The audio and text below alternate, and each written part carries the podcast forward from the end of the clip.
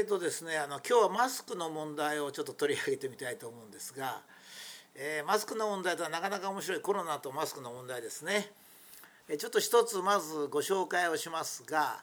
えー、私がですね、えーと、本当の話で、えマスク警察のことをかなり厳しく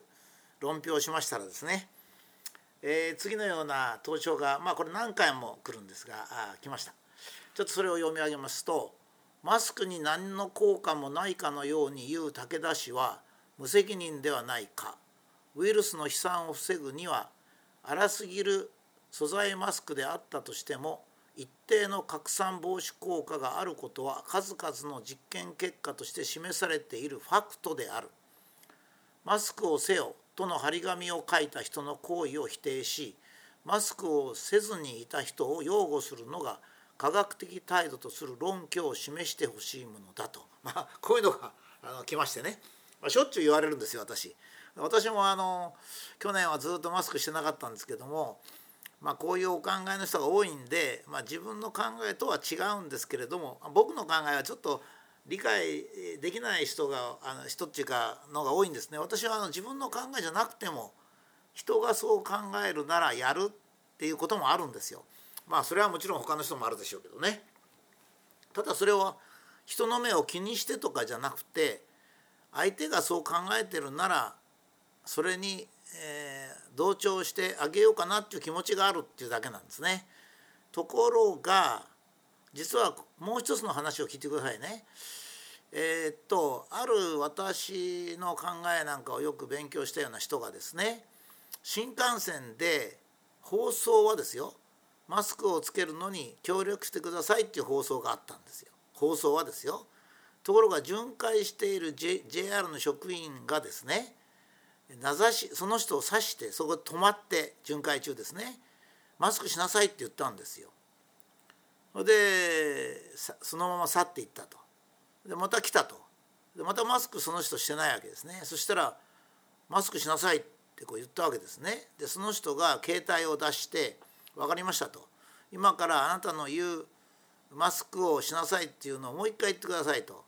これをあの録音して録画してですね SNS に出しますからもう一回言ってくださいって言ったらですねもう急に態度を変えて「すいませんすいません」と謝ってその後、えー、その人が JR の人がどっかに行って JR のちょっと偉い人と一緒に来て新幹線の中ですよ。まあ主任の車掌かな。それで2人で謝ったと。それからさらに彼のあのその人が降りる時に、えー、その人が来て、えー、床にひざまずいて「すいませんでした」と謝ったと、まあ、いうことなんですね。これは何を言ってるかって言ったらマスクをするということを人に強制することはできないということを示してるわけですね。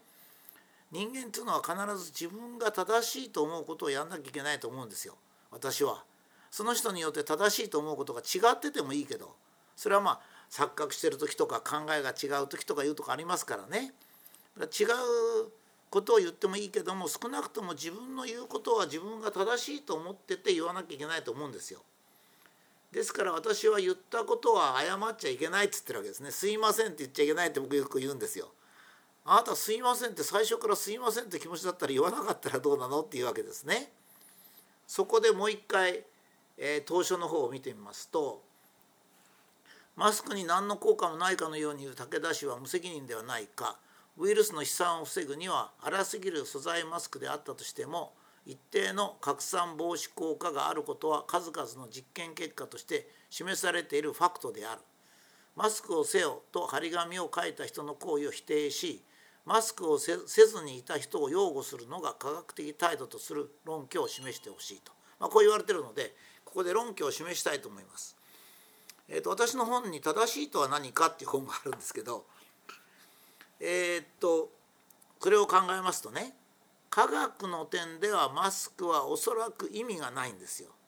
ていうのはですねえー、とこれはもうあの普通我々が化学工業を設定したりそれから化学工業の中の工場の中の従業員の安全性なんかを確保するために粉塵の計算とか塵ですねそういったものをやるんですけどその時に0.1ミクロンの粉末に対して30ミクロンの穴の開いたマスクなんて絶対着用させません。それはもう必ず病気になります。ですからさせませんね。そういう意味では科学という点ではマスクは意味がありません。ただ論文は確かにあります。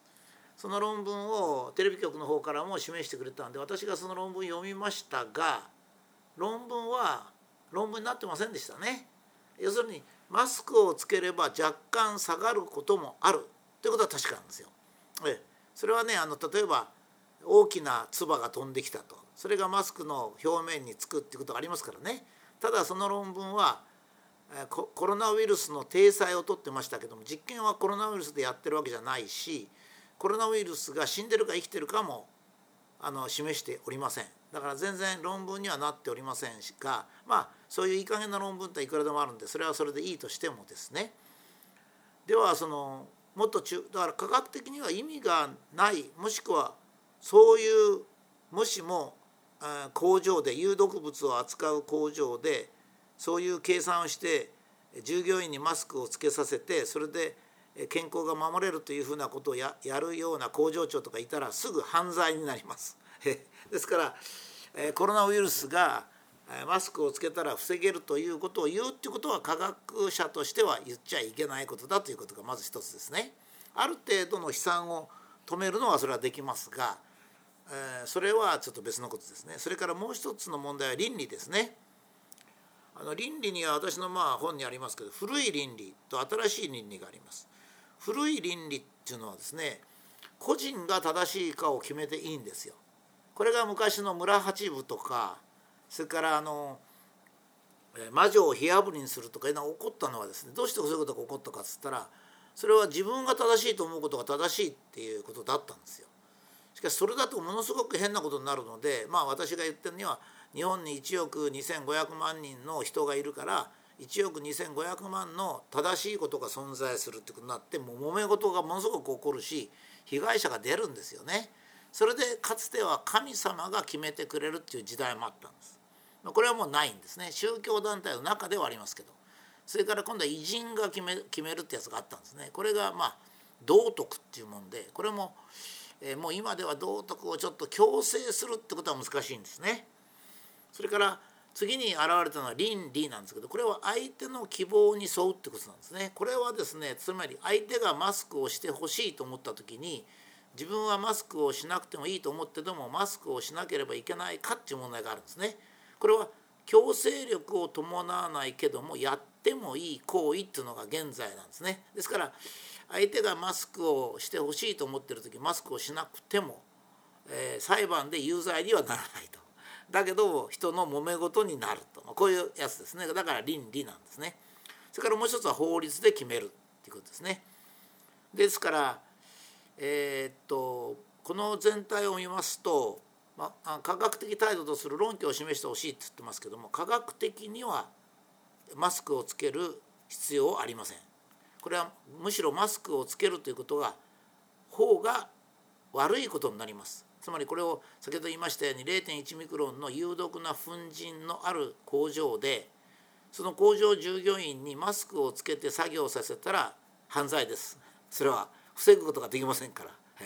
まあ、これが現在のコロナの流行の原因になってるかもしれませんねつまりマスクをつけることによって流行するなんでかったらマスクをつけることによって安全だと思ってしまうので本来別の感染ルートだけどもそうだということになりますねですからこれはダメであります。それから新しい論理では法律上決めるってことですね。マスクの着用を決めるってことです。で法律上マスクの着用で決めるっていう時に一番大切なこと今欠けてることはですね